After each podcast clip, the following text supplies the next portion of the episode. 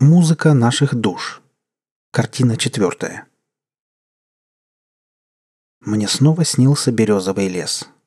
Я слышал, как шелестят маленькие круглые листочки, а теплый ласковый свет солнца неровными пятнышками ложился мне на руки. Так было в моем далеком детстве, проведенном в Белоруссии. Это уже потом вся семья перебралась в Америку, в небольшой городок близ Нью-Йорка. Казалось бы, весь мир лег у ног еврейского мальчика, которого не любили в советской школе.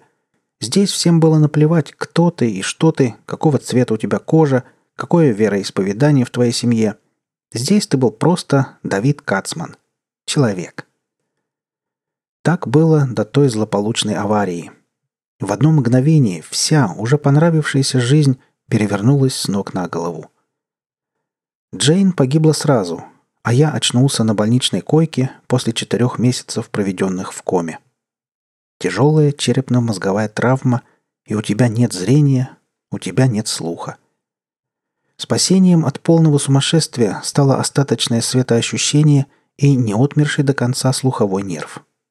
Я мог различать громкий лай собаки и визг бензопилы. В глазах начинали полыхать блики, когда кто-то из домашних включал свет в моей комнате. Но это было единственным мостиком, связывающим меня с прошлой жизнью. Еще в больнице доктор Хопкинс пообещал мне, что рекомендует мою кандидатуру в какой-то экспериментальный проект по реабилитации слепоглухонемых. Как я понял, проект был секретный, и мне не рекомендовали о нем распространяться. Почти сразу после воскрешения меня научили языку жестов, используя тактильные ощущения ладони. Подобное общение давалось с большим трудом. Долгие, однообразные дни тянулись медленно, и я изнывал в ожидании назначенного срока. Длительное нахождение в коме отразилось на иннервации мышц и нервных окончаний в моем организме. По этой причине я потерял чувствительность в ногах и руках. Любое движение давалось с трудом, и ложка поначалу выпадала из ослабевших пальцев. Мне обещали, что нервные окончания восстановятся, но это займет длительный период. Я ждал. Не знаю, почему из всей группы выбрали меня. Видимо, я добивался больших успехов, чем мои сотоварищи, по причине недавней потери зрения и слуха. Рефлексы и мышечная память помогали на занятиях, а сознание и мышление опирались на прошлый опыт тридцатилетнего существования в абсолютно здоровом теле. Мы тренировались ориентироваться и передвигаться в пространстве с помощью трости и эхолокации, пользуясь остаточным слухом, и позже без него. Нас заставляли на ощупь различать цвета карточек, которые вкладывали в пальцы, ставшие проводниками сознания в окружающий мир.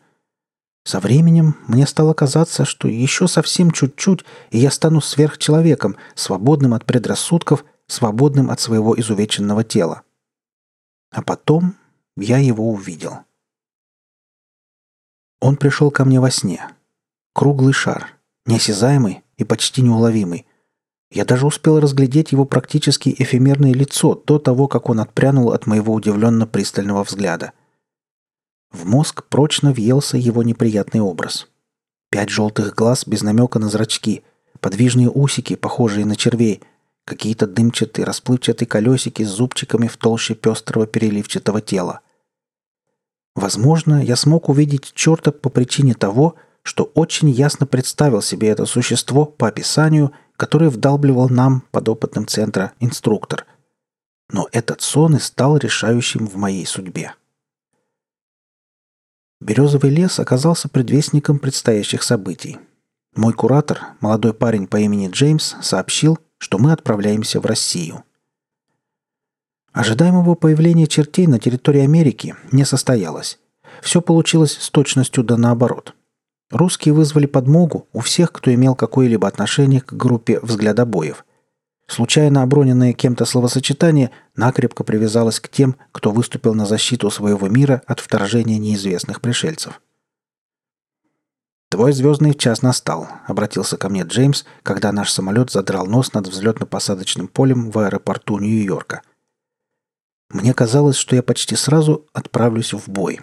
Я с трудом представлял себе, как и что буду делать, но инструктаж и вводные я получил четкие, чтобы иметь представление о своей роли в предстоящей переделке. У меня были сомнения на собственный счет, ведь я даже ни разу не сталкивался с чертями, но варианта с отказом в моей судьбе не предполагалось. Это Максим и Лариса. Джеймс представил мне двоих, вошедших в мой номер.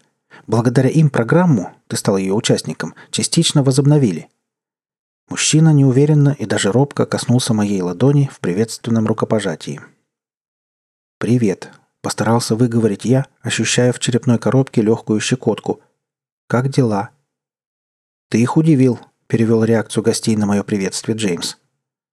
«Я вырос в Минске», – продолжил я удивлять дальше, – «еще в Союзе». Уверенное рукопожатие узкой, с длинными пальцами и маникюром руки. Лариса. Почему-то на секунду в памяти всплыл расплывчатый образ Джейн. Я махнул головой, отгоняя непрошенные видения, и постарался сосредоточиться на окружающей обстановке. Мы сели в высокий и довольно большой автомобиль. Мне показалось, что это одна из новых моделей джипа, как раз предназначенного плавно передвигаться по бездорожью, что являлось одной из проблем России. Однако машина шла плавно, словно по ровной асфальтовой ленте. И я невольно улыбнулся мыслям американца в моей голове по отношению к стране, которая до сих пор представлялась СССР. Подобные автомобильные прогулки стали нашим каждодневным занятием. Я спрашивал у Джеймса, почему мы ни разу не встретили чертей, на что тот отвечал расплывчато и неопределенно. Казалось, что мое нахождение здесь стало ненужным и даже обременительным. Тревога по поводу чертей оказалась сложной и походила на непонятное поведение русских, желающих перестраховаться или выяснить что-то, доступное лишь им. С каждым днем я ощущал тягостное ментальное поле, сжимающее тиски вокруг нашей компании. Садясь в салон автомобиля, я чувствовал себя лишним, нахально вмешавшимся в личные отношения двоих. Кажется, они ошиблись. Наконец-то решил прояснить обстановку мой куратор. Джеймс ворвался ко мне в номер, схватил за руку и куда-то потащил. Я не стал сопротивляться и пытаться выспросить, в чем дело. Я покорно перебирал ногами, стараясь приноровиться к его шагу. «Куда мы?» – успел спросить я перед тем, как Джеймс закинул меня в салон автомобиля. Не получив ответа, я пристегнулся и постарался слиться с машиной, ощущая урчание движка и лихорадочную круговерть колес по асфальту. Скорость была немаленькой, и я начал нервничать. В сознании вновь возникло смеющееся лицо Джейн. Оно было именно таким за секунду до аварии. А потом вместо ее лица возник он. Я резко дернул головой, уходя от его взгляда. Мне показалось, что он снисходительно улыбнулся и скрылся где-то в районе моего затылка. Я обернулся и увидел... Это оказалось настолько привычным и непривычным одновременно, что мне пришлось сильно зажмурить глаза, несмотря на то, что мои веки и так были плотно сомкнуты. «Что?» – почувствовал я вопрос Джеймса, он заметно нервничал. Но я не ответил. Я во все глаза смотрел, как, целиком закрывая небесное пространство, куда-то вперед нас летят тысячи, миллионы шаров. Перед моим взглядом бежала лента асфальта, ярко подсвеченного призрачным светом. Взгляд ухватывал редкие кусты вдоль обочины дороги, деревья, и некоторые я даже узнал – березы. Где-то на линии горизонта шары складывались в одну пульсирующую точку, а шлейф развивался над крышей автомобиля, который на запредельной скорости двигался в том же направлении. Я увидел их издалека. Они стояли спина к спине. На них были очки эс эс. Я сразу узнал их. Они были разработаны в Америке на базе программы, которую несколько лет назад свернули. На обочине находилось несколько брошенных автомобилей. Из одного наполовину вывалился человек в таких же очках эс эс. Из носа сочилась тонкая струйка крови. Еще пара людей ворохами смятой одежды валялись на перерытом и перепаханном, словно взрывами, поле. Недалеко от двоих, стоящих спинами друг к другу, переливалось искристым серебром туманное марево. Из него с четкой периодичностью вылетало три шара, следом еще один, три шара, следом один. Это было странное и ужасающее зрелище. Шары проникали в наш мир из клубящегося тумана и фонтаном разлетались по округе. Одновременно с этим миллионы их чертовых сотоварищей стремились поглотить то, что им не давало покоя, пару людей, тела которых практически слились в единое целое. Лариса.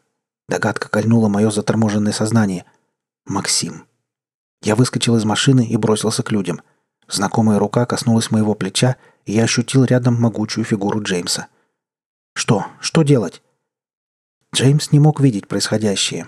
Ему была доступна только картина перепаханного взрывами поля, трупы людей и парочка, покрытая липким потом и закусившая губы в кровь, резко вертящая головами во все стороны сразу.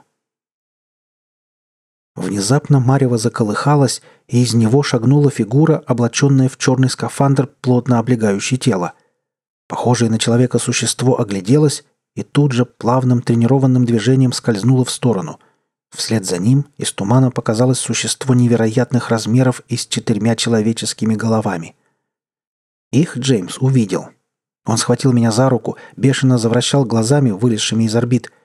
Я наконец-то увидел лицо своего куратора, перекошенное от страха, с клочьями белой пены слюны в уголках рта. Он отбросил мою руку и рванул к дороге, где остался автомобиль. Он не успел сделать и пары шагов, как полчища чертей бросились на него и разом поглотили его фигуру. Внезапно я услышал выстрелы и грязную брань на английском языке с американским акцентом.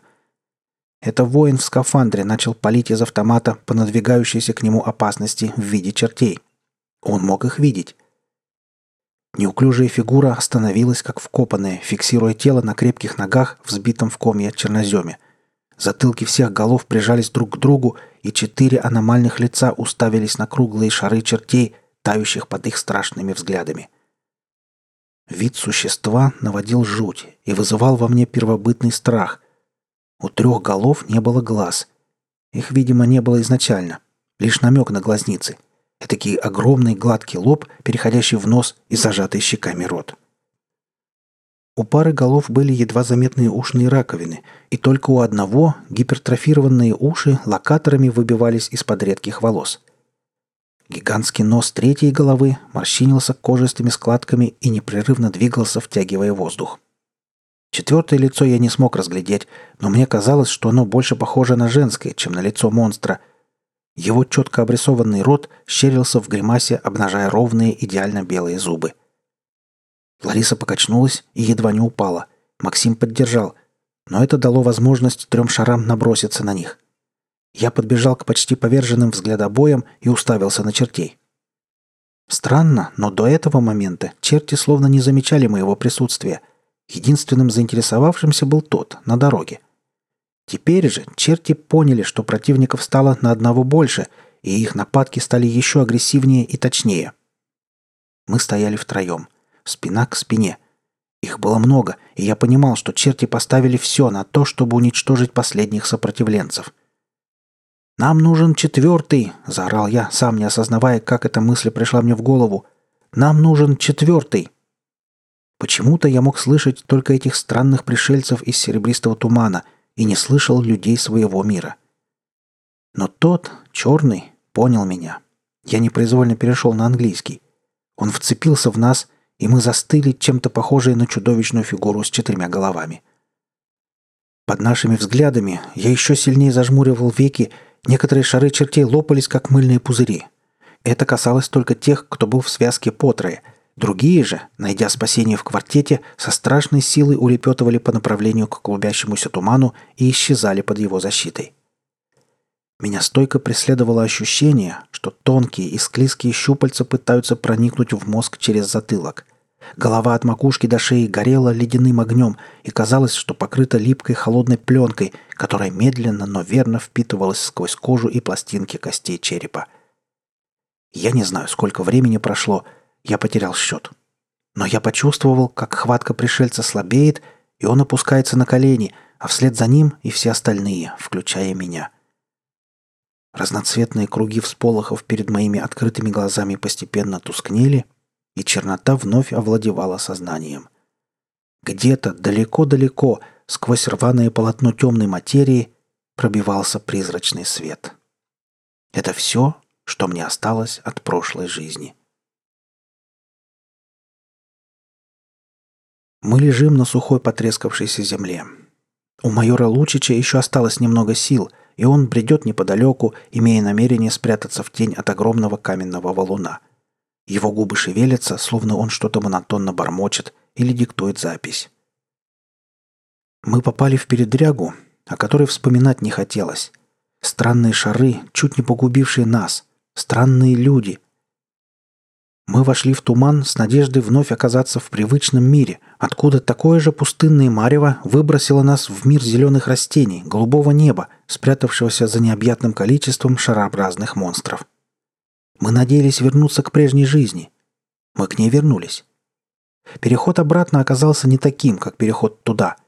Каждый из нас получил ментальный удар, а уши еще и оглох. С ним и все мы. Я ощущаю физическую боль, вспоминая подробности эксперимента, куда неосторожно вляпался по собственной инициативе. Проникнув в сознание товарищей, я понимаю, что их даже не спрашивали. Нам оставили минимальную память, которая была сориентирована только на выполнение миссии. Красивые губы рта потрескались и покрылись коркой запекшейся крови. Ее язык периодически слизывает выступающую из трещинок сукровицу. Уши извлекает из кармана полевой формы металлическую коробочку с редкими зубами по одной из реберных сторон. Кажется, это называется духовым инструментом. Губы. Что-то связанное со складками. Большими. Гармошка. Память медленно и неуклюже возвращает картинки и образы в мое воспаленное сознание. Уши прикладывают губную гармошку к своему рту. Духовой инструмент. Дух. Дышать. Дышать тяжело. Воздух горячий и сухой. Очень хочется пить. Нос морщится, складывая и опять гармошкой кожу на большом обонятельном органе. Начинает принюхиваться. И в мозгу появляется образ малюсенького, едва заметного ростка бледно-зеленого цвета. Растение? Значит, где-то рядом вода? Это всплывает в памяти само собой. Вода. Вот наша цель. А что потом? Майор ведет к секретной лаборатории, где, наверное, нам попытаются помочь вновь стать прежними. Очередная лаборатория. Цель. Но надо сначала добраться до воды. Уши прикладывает к губам духовой инструмент. Видимо, это коробочка рта. Наверное, уши когда-то, в прошлой жизни, умел играть на ней, дышать в нее. Он почти ничего не слышит, но подсознание помогает сделать все правильно. Война. Мы отказались от войны. Цель. Я вижу, как щеки ушей надуваются. Губы рта складываются в сардоническую ухмылку. Она снисходительно кивает. Уши с силой выталкивает горячий воздух из легких. И чудится, что я слышу музыку его дыхания. Или это слышит моя душа.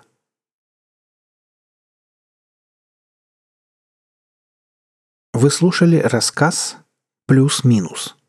Авторы Мария Фомальгаут, Алексей Дуров, Григорий Неделько, Леся Шишкова. Читал Олег Шубин.